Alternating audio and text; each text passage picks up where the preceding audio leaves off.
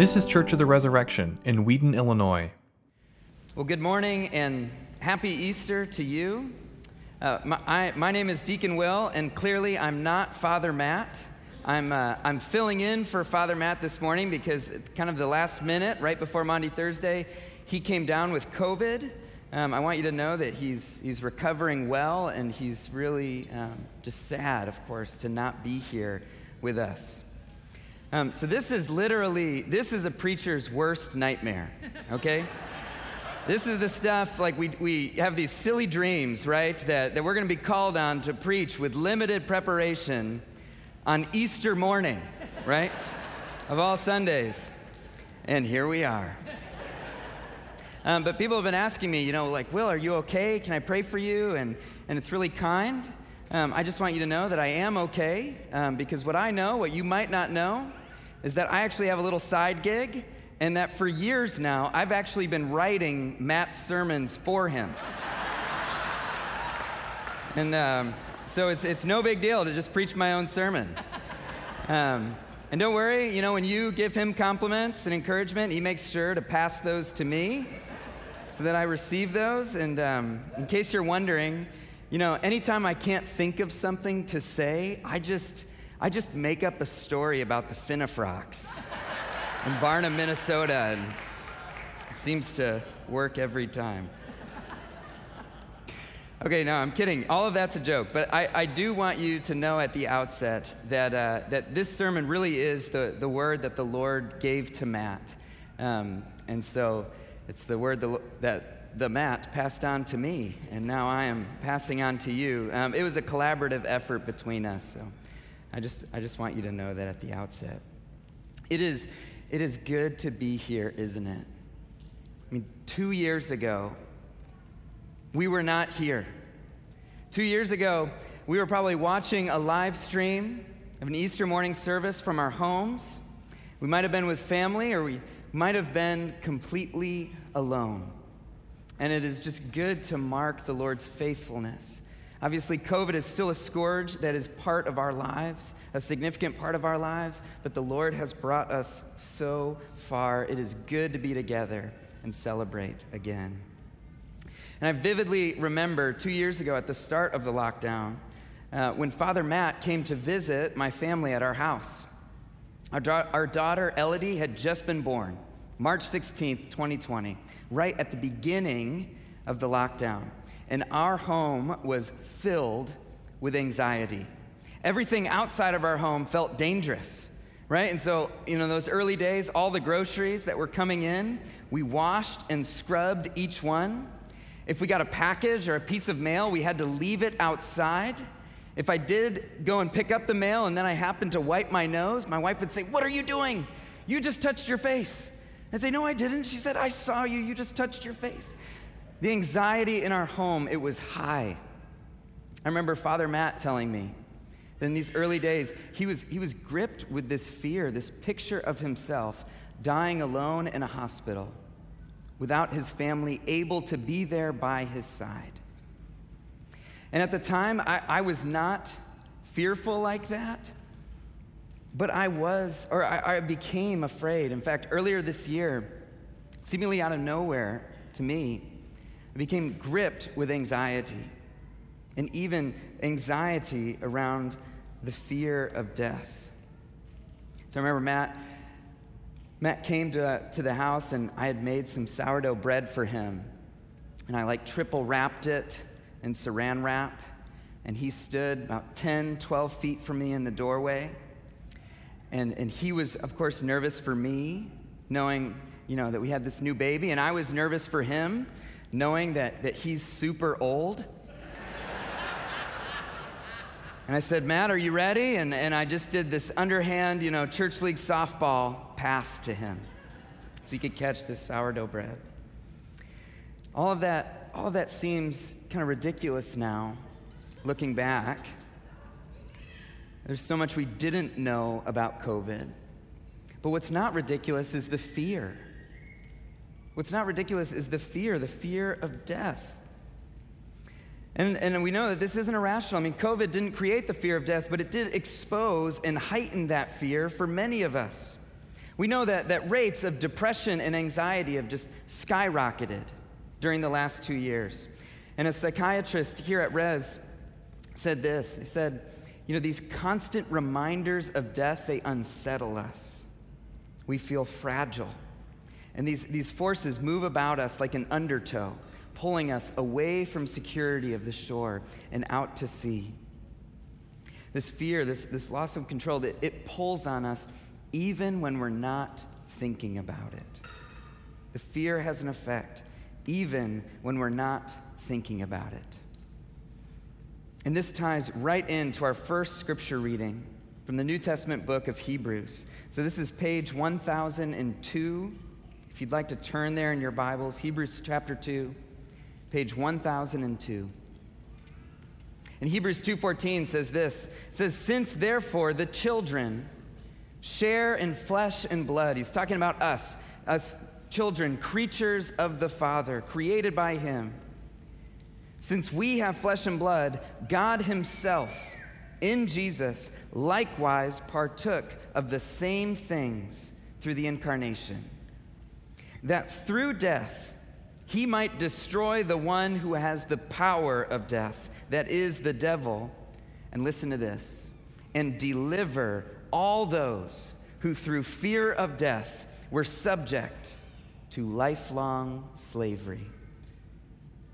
Let me read that again. To deliver all those who through fear of death were subject to lifelong slavery.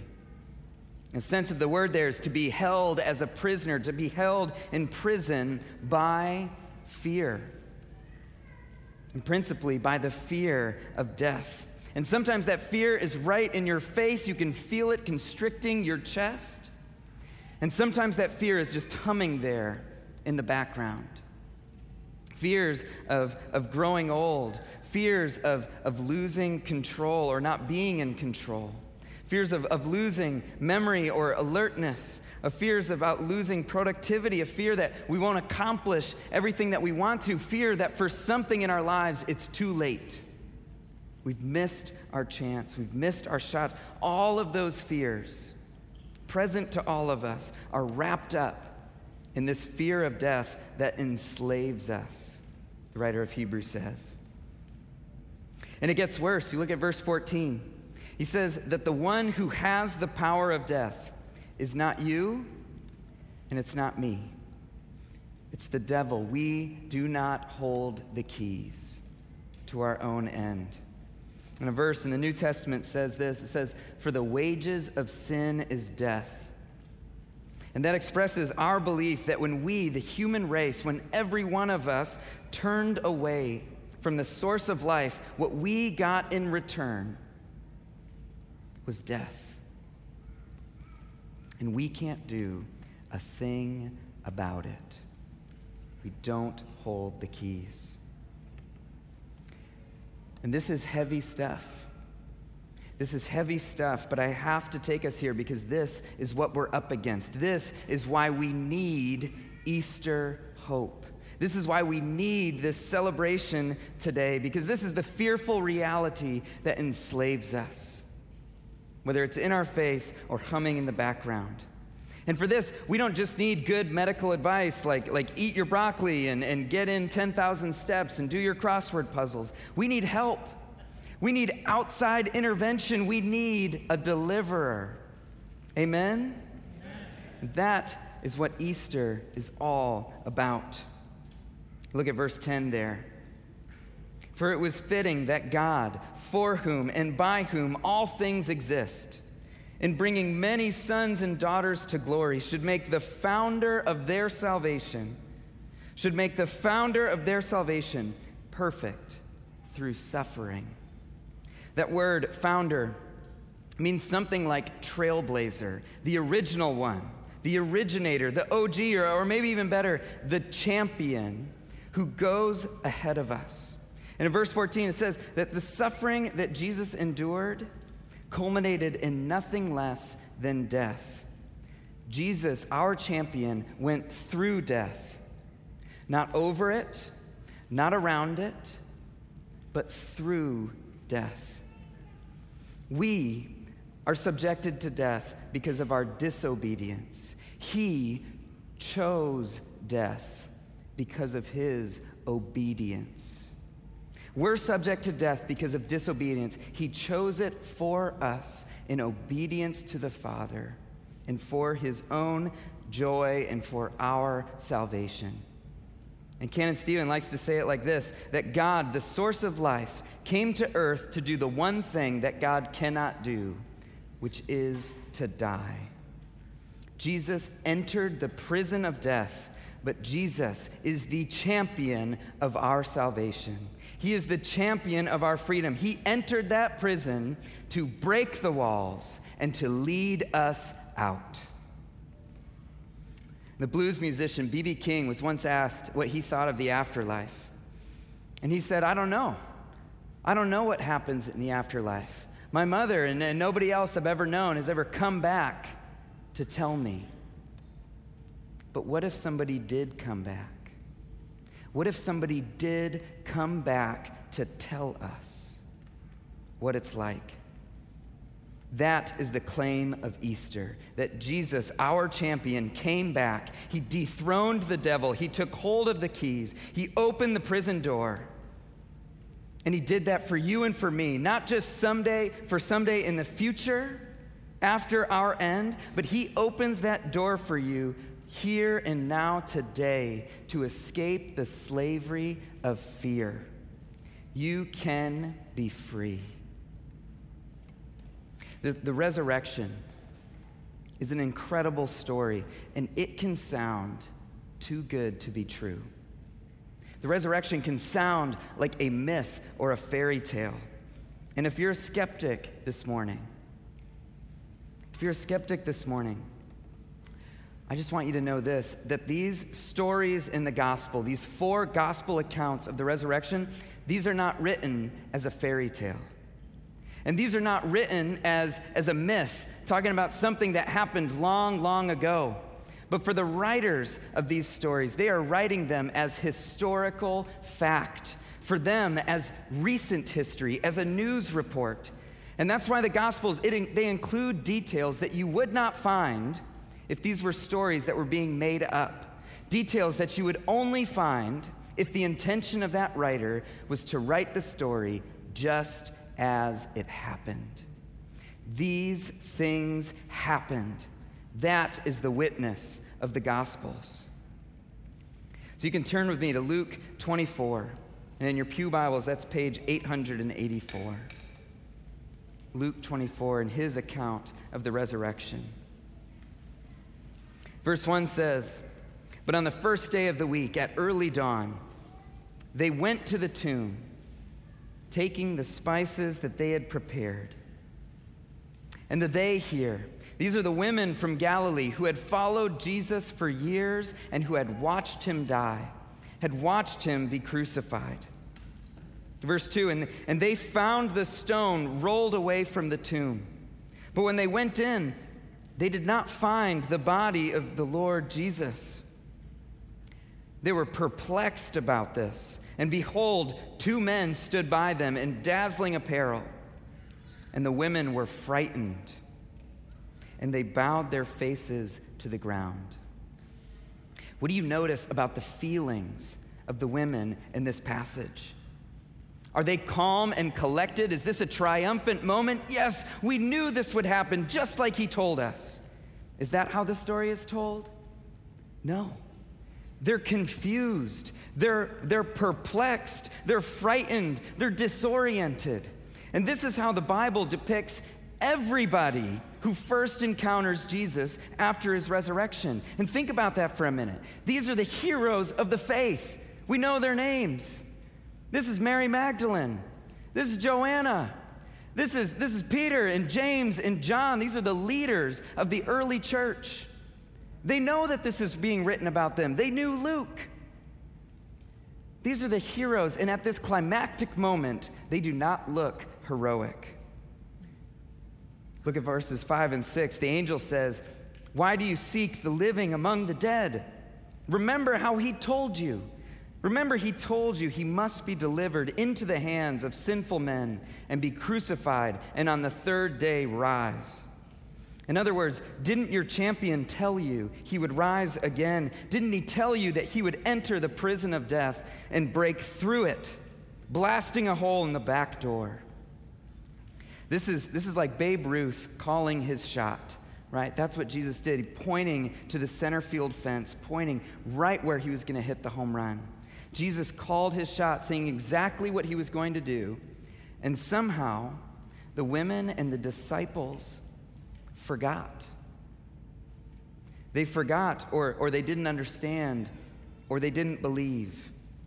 And so again, if this is a made-up story, if this is a story that is fabricated to try to lend credibility to this burgeoning religious movement, making up this story about the resurrection, then why would they portray themselves in such embarrassing ways, being confused and frightened and not understanding what's happening? The only reason you would do that is if this is the way it really happened. Look at verse eleven. The women return home to the male disciples and they share what they've experienced.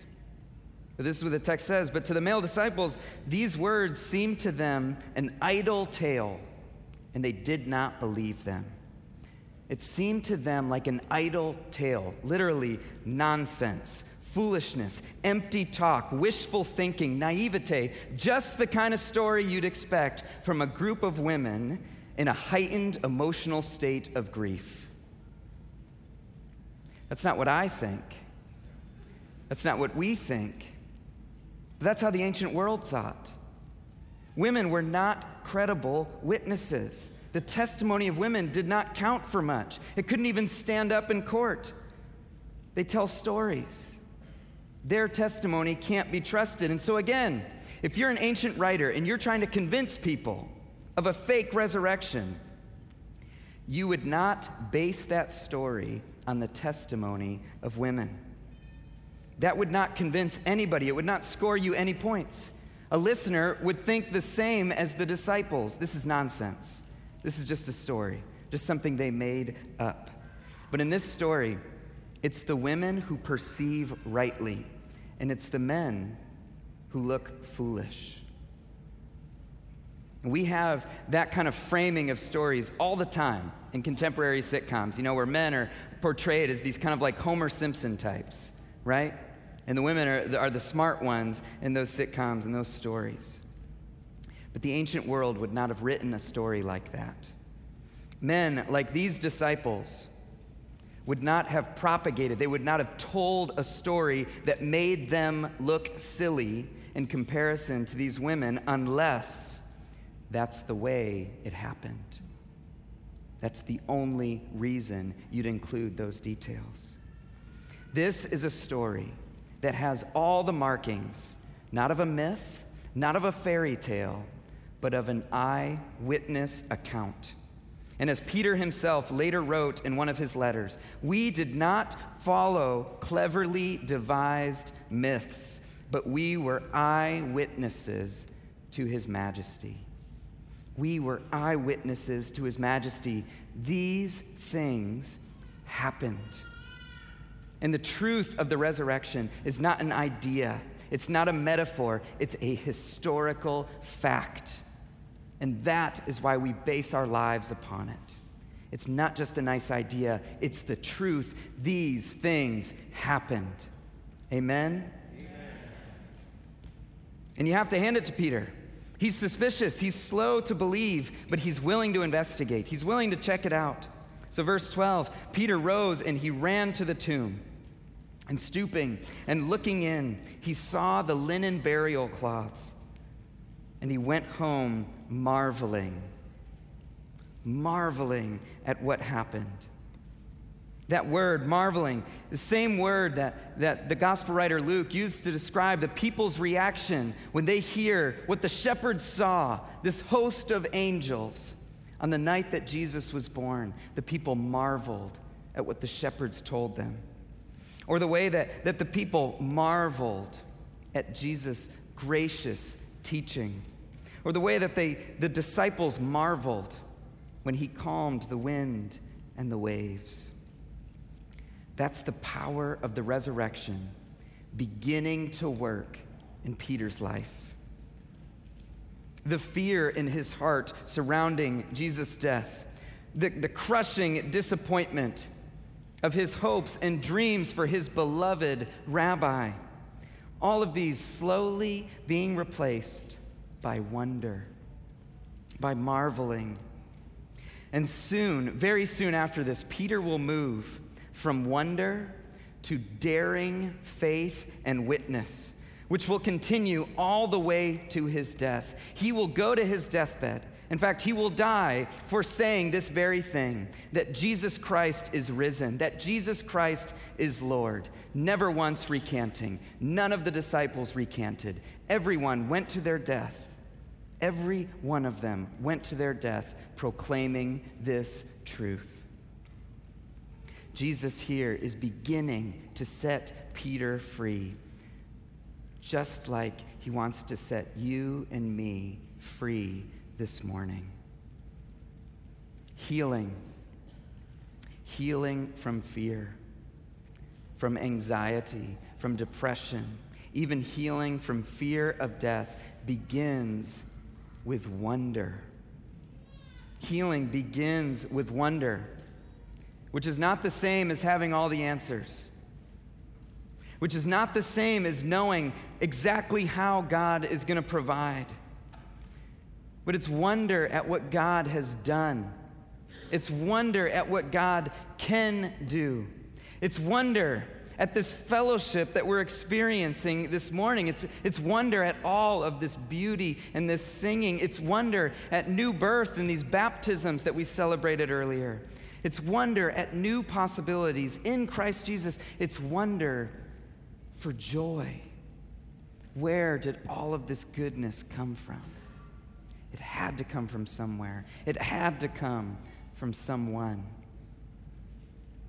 Wonder can set us free from fear, from the fear of growing old, from the fear of loneliness, not having a home, from the fear of failure or, or being or becoming unproductive or useless, the fear of past mistakes catching up to you, the fear on what on missing out on what others seem to have, the fear of running out of time.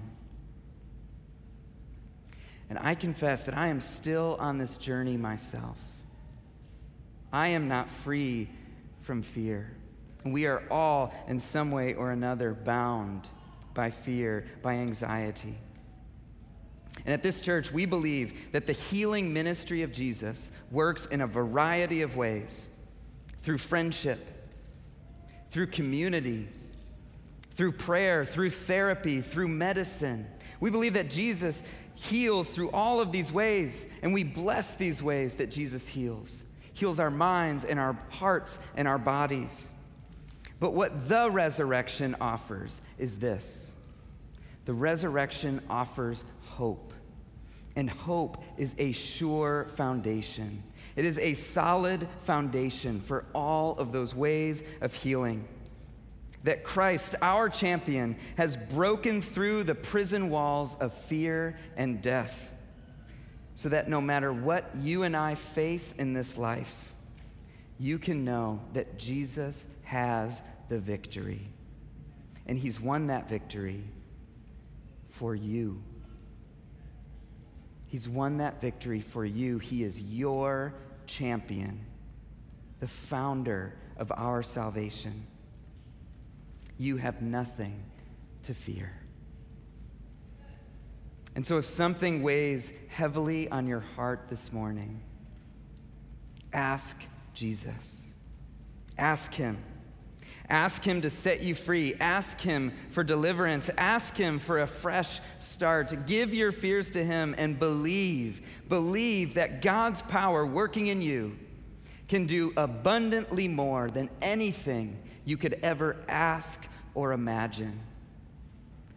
Believe that the Lord can restore the fortunes of Zion, and that your trembling, aching, anxious heart will laugh, will laugh with joy. Ask him and see what he will do. To him be glory. To him be glory in the church and in Christ Jesus throughout all generations, forever and ever. Amen. Thanks for listening. Our vision at Church of the Resurrection is to equip everyone for transformation. As part of that vision, we love to share dynamic teaching, original music, and stories of transformation. For more of what you heard today, check out the rest of our podcast. To learn more about our ministry, visit church res dot org.